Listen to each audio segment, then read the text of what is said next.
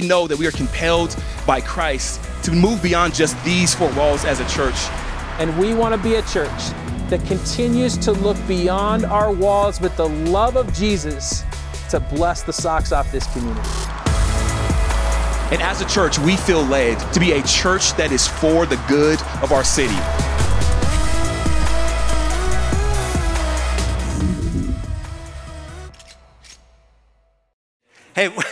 Welcome to Ascent. My name is John. I'm the pastor of discipleship and connection here. I'm delighted to be with you this morning.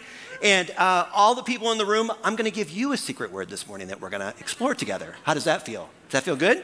We're going to work through a secret word, and we're in a series currently uh, discussing and exploring the concept of paradox. When two seemingly contradictory things collide, what happens? And as I age, what I've discovered is that when two things that seem like opposites collide, it actually can lead to a deeper truth. That's the beauty of paradox. And so much of what we read about in the scripture is centered in paradox. As we look at God, explore God, concepts around theology, there's so much paradox when you actually look at the text.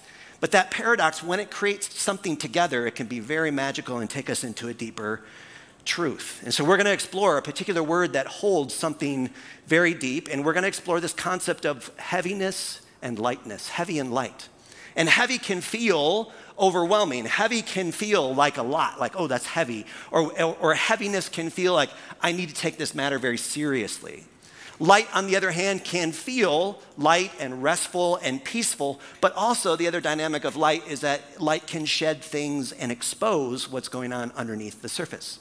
So there's all these different nuances with words like heavy and light. And we're going to explore a word this morning called repent. Aren't you glad you came this morning? You braved the cold. We're going to talk about repentance. And that repentance, this word, can feel both heavy and light, especially if you've been taught to interact with the word in a certain way.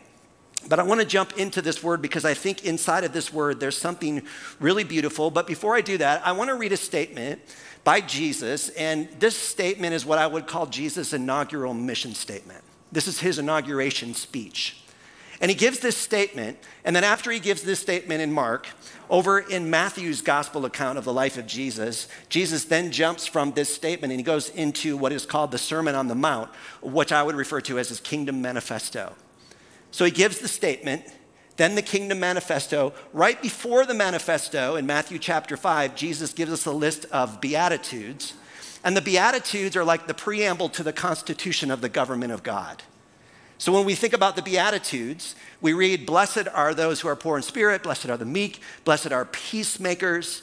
And Jesus says, These are the kinds of people that are actually going to dig what I'm about in the world. These are the kinds of people that are going to deeply resonate with what I'm up to in the world. So Jesus begins his mission in Mark chapter 1, verse 15. Read along with me. It says, The time has come, he said the kingdom of God has come near. Repent and believe the good news. Now, in February, we're going to jump into a series discussing what is the gospel. And we're going to unpack the gospel, the implications of the gospel based out of this one statement by Jesus, because this particular statement is loaded with what the good news actually is. And it may surprise you.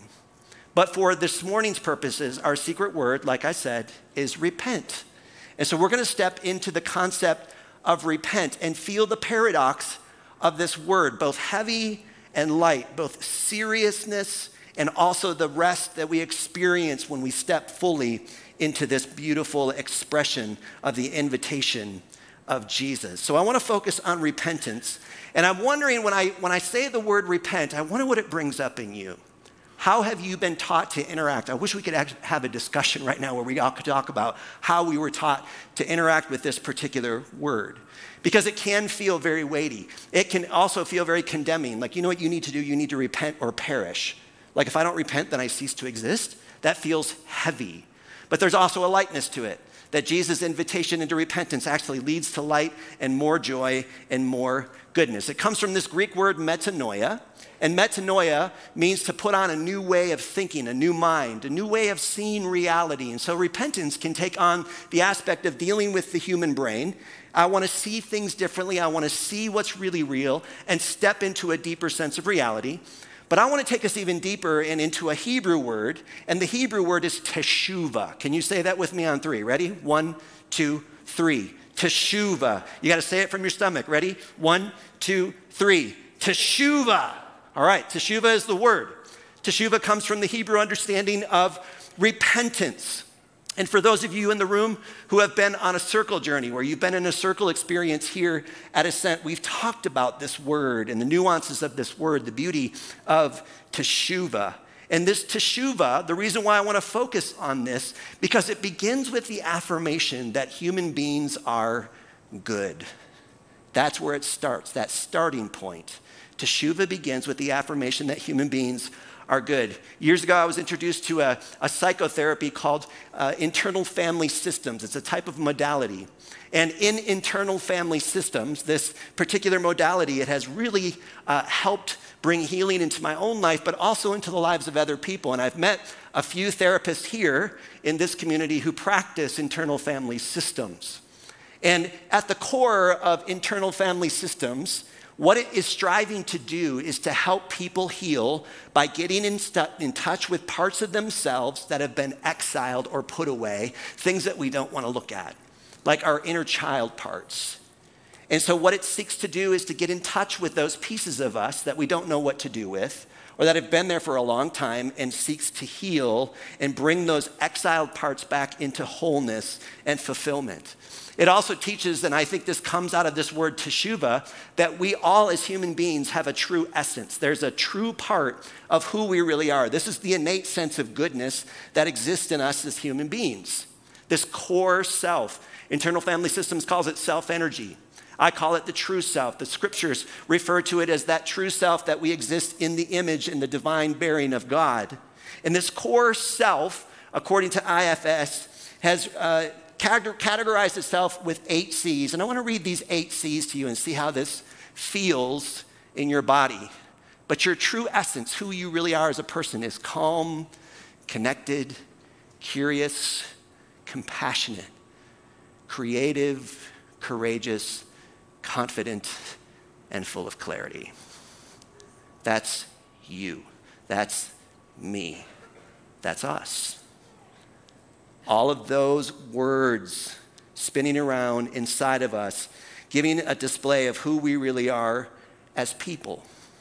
And as I continue to age and walk with God, what I'm discovering as I get in touch with that true essence is that there's a deep knowing that exists inside of all of us as human beings. That we came into this world with a deep knowing that we are connected to God. We are connected to everyone around us. There is a deep sense of connectedness that pre exists inside of us. And as we come into the world, that connectedness is there, that deep kind of knowing. So I want you to picture this with me.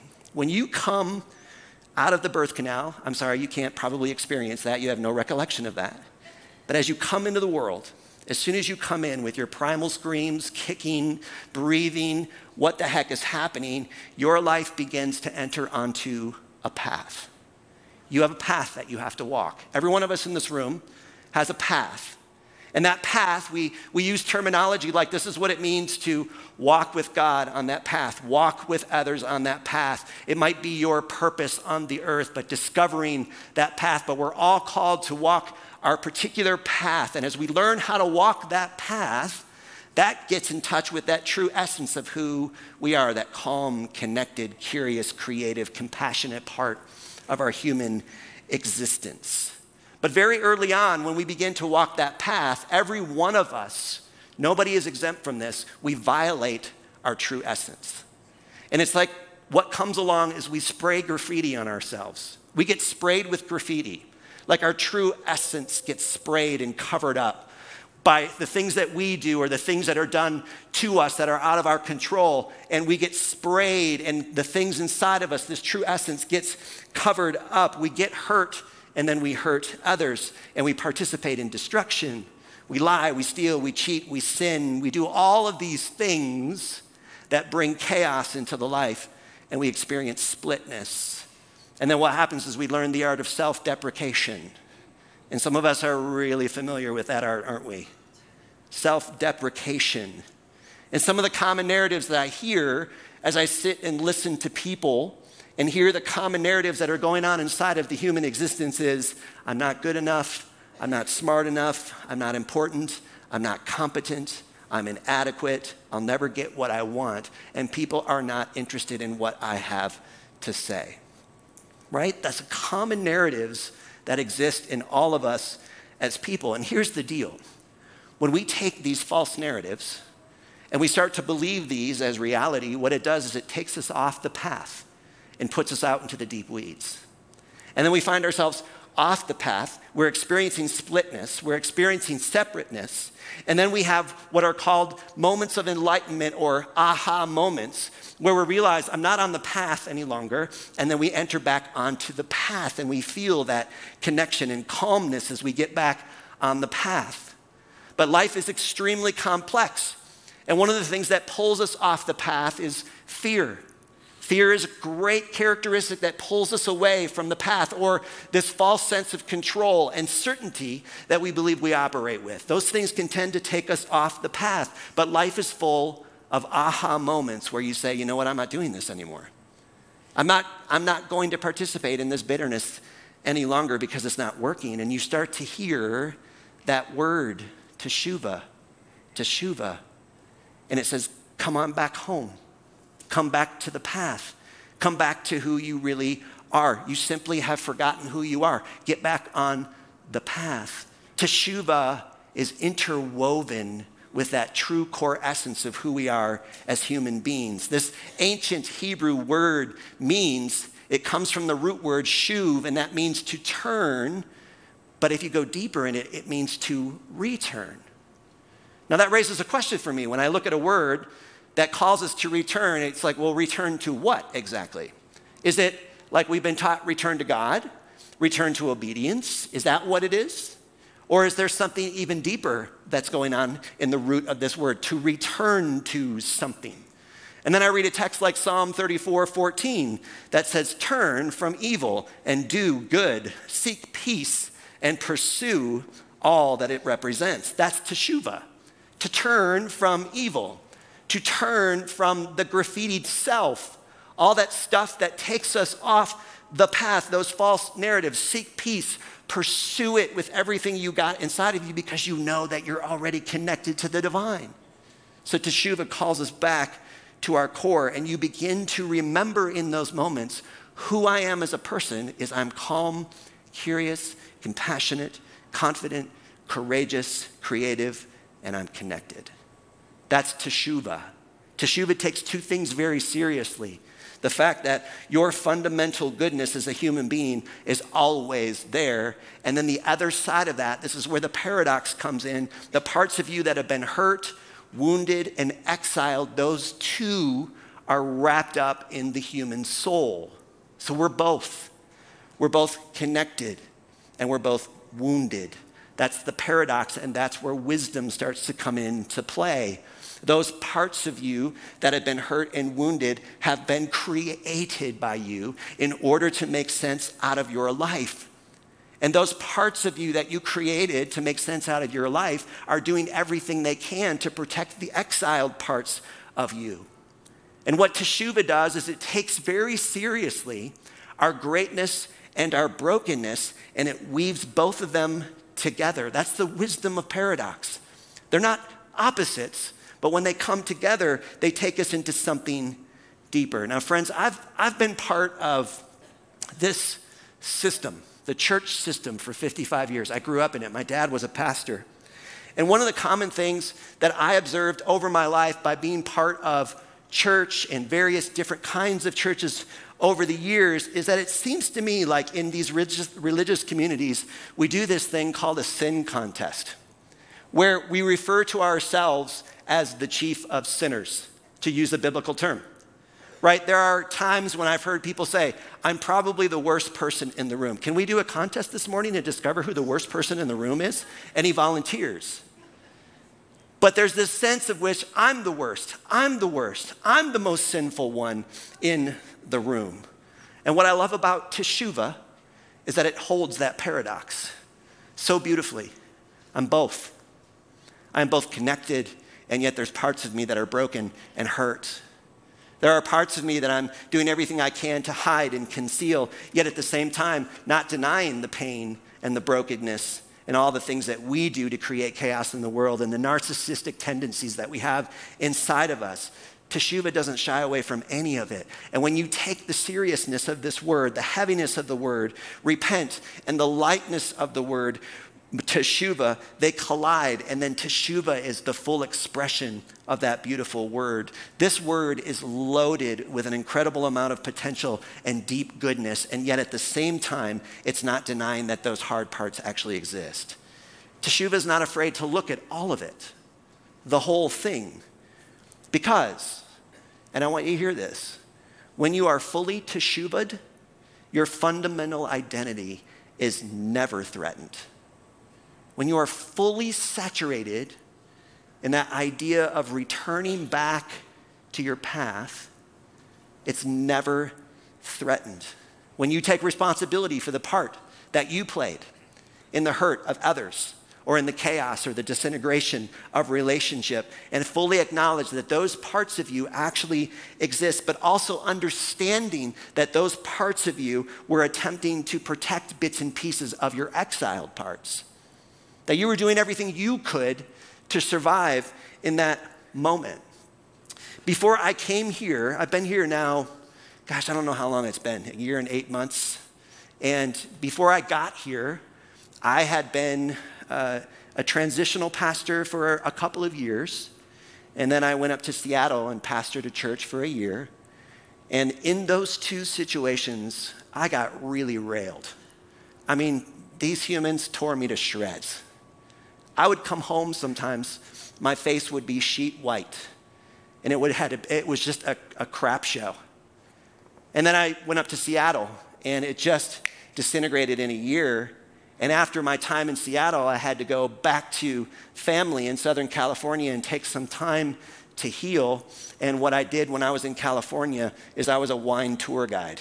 Now, that is a good gig, by the way. but during that time, there's some healing that needed to take place inside of me. I was tired.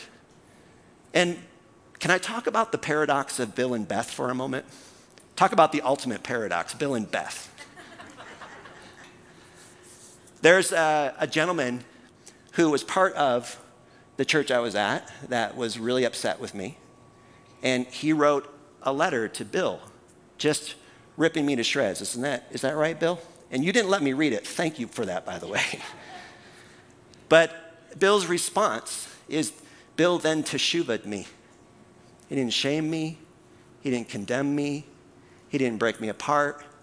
I think I was honest and shared all the bits and pieces and the ways in which I flubbed it, which I fumbled the ball clearly. But they both, Bill and Beth, in that moment, fully teshuvah me. And I experienced that, hey, we got you just get back on the path and let's continue to walk with God and walk with people. But that's the beauty of Teshuvah, to be a kind of community that we Teshuvah one another. Hey, get back on the path.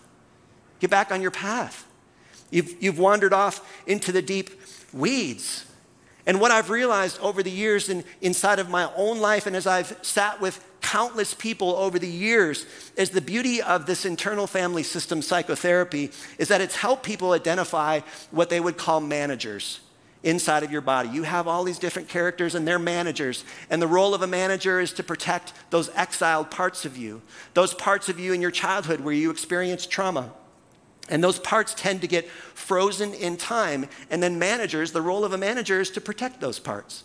And so when those parts get hit or triggered or something comes up, those exiled parts, managers do what you think they would do. They manage. They manage your hurt. They manage the pain. They want to keep that part of you put away and safe. And they get triggered. And managers then sometimes step aside and then they introduce what are called firefighters. And firefighters, by their very name, you, you can imagine what they do. And they come in in the heat of the moment and they protect and so you have all of these different pieces inside of your life. You've got these exiled parts and managers and firefighters, firefighters. that was that was the best moment of, of the day right there. what is a firefighter, by the way? a firefighter. That's the secret word for the day, firefighter. well, it's been good having this job. I think I'm, uh, I think I'm out, Bill. Been good working with you, brother. but that firefighter, wow, how do you bring it back? That firefighter steps in to protect those exiled parts of who we are as people. And who we are as people really is our core. And what Teshuvah does, it's that utterance of getting back to your core. Get back to you. Get back to you. This is why Colossians 3 has been such a pivotal text for me because in Colossians 3, we are reminded that it says, Your life, the very life that you are living, is now hidden in Christ. You are in Christ, and Christ is in you. You are no longer the sum of all of your parts. You are now in Christ, and Christ is in you. You are one. That is radical oneness that we get to step into. Christ in you, you in Christ. And this mode of operation is entirely different, and it's an entirely different way of being in the world because every one of us is attempting to get back onto the path, that path of oneness and connection. I oftentimes refer to this as Christ consciousness, where the very thinking, living, breathing way of Jesus becomes a part of who we are in our consciousness. And it shapes and forms how we move through the world, that your core, the true part of who you are, is already connected. You're already in. And yes, when you begin to wander off the path and go into the deep weeds, what Teshuvah does is it pulls you back to your true essence. There's no need to beat yourself up anymore. There's no need for that. There's no need to beat up yourself, but to ask yourself the question when you step off the path and get into the heat, those weeds, just to say to yourself, I have forgotten who I am. I forgot. Get back on your path. Sing your song connect, get back to your roots, back to that Genesis 1 narrative that we all came from. That we're no longer living these lives of separateness, but we have everything we need in Christ. Teshuvah is the ultimate paradox because it begins with the starting point that all humans are good. That is you, that is me, that is us. Sure, you've been graffitied, Things have been sprayed over and covered up, and there's been all sorts of things where you've wandered off really far, but there's no such thing as wandering off too far, or there's no such thing, or it's, it's too late. Because Teshuvah always brings us back. Yes, it's going to be hard and heavy. Yes, that's the paradox of it. Going back to your exiled parts is difficult. Your managers and firefighters will do everything that they can to protest because they're seeking to protect those parts need to be unburdened. And what Christ can do is come into those burdened parts and lighten the load, Teshuvah all of it. Because they're simply doing their work to protect you. But let me ask you this question What if it's good to be human, friends? What if it's good to be a human being? What if we already have everything that we're looking for? Love. What if we already have it? What if it's already there? We're already connected. It's just that it's buried deep down inside and covered with graffiti. If we could say to one another in all of our various parts, hey, teshuva, teshuva to your parts, to your hurt parts, to your managers, to your firefighters, teshuva to all of those bits and pieces. It's the invitation to return to what we've already been. It's the invitation to come home, back to our true essence. Let's return to what we've already been. No more proving, no more manipulating, no more trying to predict the future, no more pretending, no more hiding, no more trying to impress people. Because if you think about the implications of teshuva and how we talk about ourselves and how we talk about one another, Lots of people don't have teshuva in their thinking. My suggestion and invitation for us this morning is let's take teshuva and drop it into the container called your life. And let's spread teshuva in this place as we learn how to interact with one another. To realize that all of us are in recovery. We're all in the process of returning. Let's create space and grace for people to get back on the path so that they can truly be who they were designed to be. Because teshuva always gets in your face and says, You're better than this. You're better than this. You're settling and you know it. You're numbing, you're hiding, and you don't have to anymore. Teshuva. You are a miracle. You are a beautiful combination of skin and bone and blood and sweat and tears and anger and all of it. That's you. You're a human being. And human beings are beautiful. Come back home. Let's take a minute and just rest on that word. If you want to close your eyes, if you want to just look straight ahead, whatever is more comfortable for you.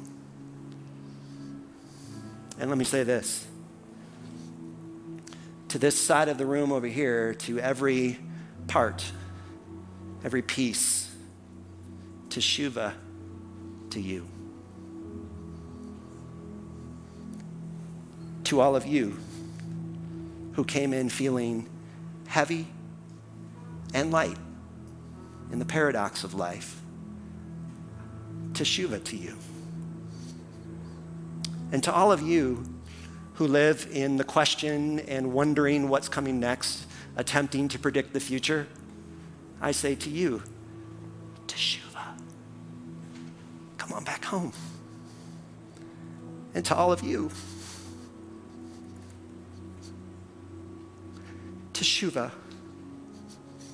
To all your mistakes, all your flubs, the ways in which you just screwed it up, to teshuva to you.